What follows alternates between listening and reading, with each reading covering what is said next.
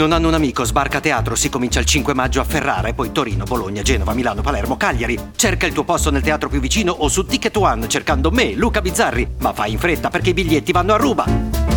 È troppo? Vabbè, ci vediamo a teatro. Sono Luca Bizzarri, questo è un podcast di Cora Media e si chiama Non hanno un amico.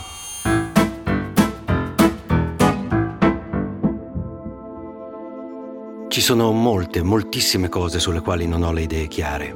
Una di queste è la religione, che oggettivamente è un'invenzione umana, ma soggettivamente, per un credente, è ispirata dall'esistenza di un divino, quindi un'illuminazione, una scoperta. Io questa illuminazione non l'ho avuta, nonostante come tanti o come quasi tutti abbiano cercato di instillarmela quasi con la forza, obbligandomi a lezioni di catechismo e domeniche a messa, cercando di convincermi di avere una fede che però eh, non avevo, non ho avuto, anche se non trovo nulla di sbagliato in chi ce l'ha, anzi direi che non ho nulla contro i cattolici.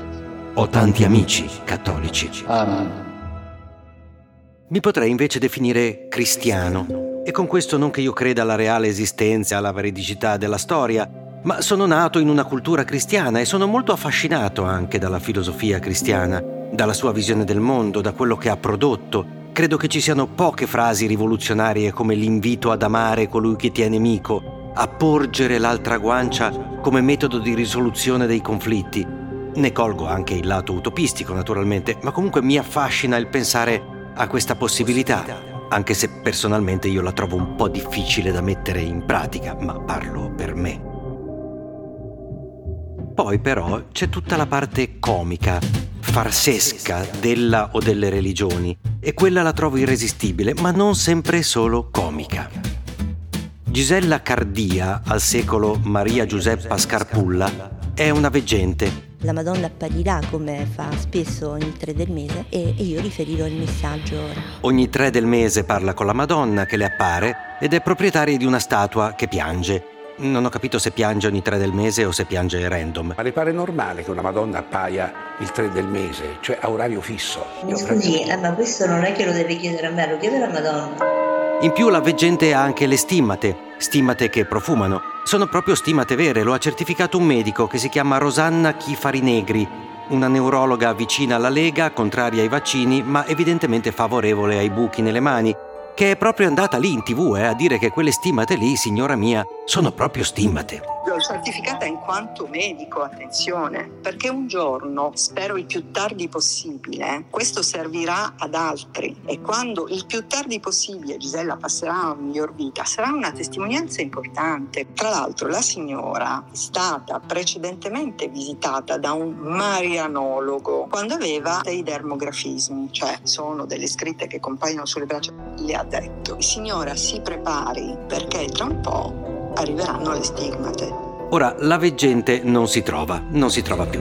Ebbene, quello che è certo, l'unico evento che comunque per ora è inspiegabile, ma si spera per poco, è la sparizione della veggente. Non si hanno più notizie anche dei miracoli della Madonna che riusciva a fare per esempio delle pizze che non finivano mai. Da una pizza ci si mangiava in venti.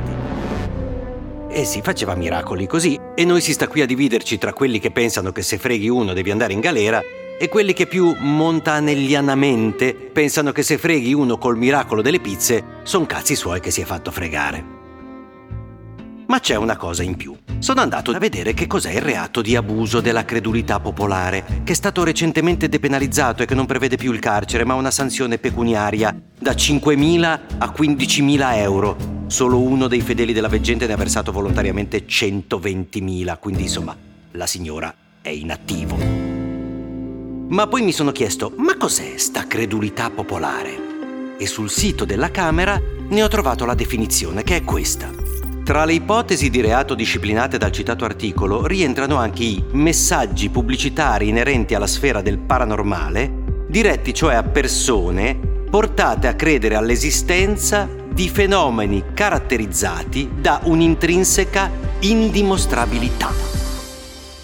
Eh, però qui salta al banco, perché persone portate a credere all'esistenza di fenomeni caratterizzati da un'intrinseca indimostrabilità, beh, Sono i miliardi di fedeli che entrano nelle chiese, nelle sinagoghe e nelle moschee di tutto il mondo ogni giorno.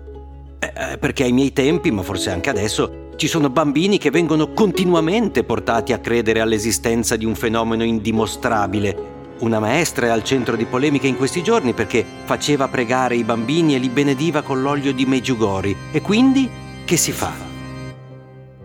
C'è il sito della veggente di Trevignano, si chiama La Regina del Rosario come una soap di Rete 4 e se vai lì puoi leggere i messaggi della Madonna. Ce n'è pure uno di Gesù, che però è meno prolifico. La Madonna ne manda di più. Con le testimonianze dei fedeli anche, che raccontano degli incontri e citano ancora e tanto la Madonna di Meggiugori. Io sono testimone oculare, ma testimone oculare il 26 giugno del 2009 della guarigione in presa diretta di una persona. E io da ateo da agnostico, mi chiedo, ma che differenza c'è tra queste apparizioni, tra queste madonne, tra queste fedi? Cioè, qual è il punto in cui il legittimo diventa illegittimo? In cui, per essere ancora più chiari, la religione diventa truffa. Meggiugori sì, Lourdes sì, e Trevignano no. Perché?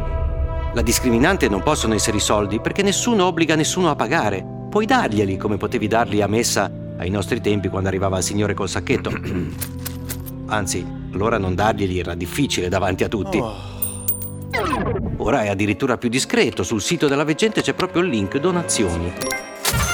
Che l'angelo del Dio sia con voi sempre. Quindi, come si fa a giudicare la qualità di una fede, che in quanto fede si basa proprio sulla fiducia, sul credere senza prove, senza dimostrazione, sul credere ciecamente, sull'affidarsi alla propria credenza, al proprio credo? E non è neppure una questione culturale. La storia e la cronaca sono piene di uomini coltissimi e cattolicissimi, così come di uomini coltissimi e assolutamente atei, così come di dittatori sanguinari che si trovano sia da una parte che dall'altra. Quindi io resto col dubbio, coi dubbi.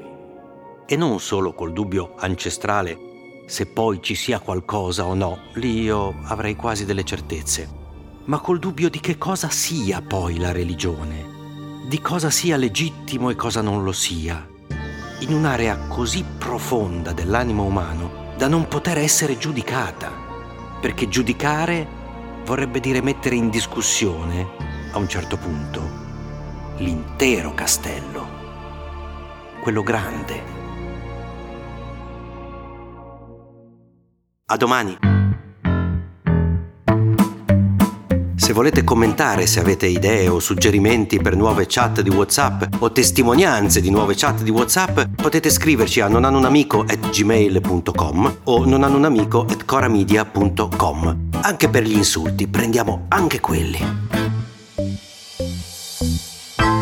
Non hanno un amico è un podcast di Cora News prodotto da Cora Media. È scritto da Luca Bizzarri con Ugo Ripamonti. La cura editoriale è di Francesca Milano. La supervisione del suono e della musica è di Luca Micheli. La post-produzione e il montaggio sono di Filippo Mainardi. Il producer è Alex Peverengo.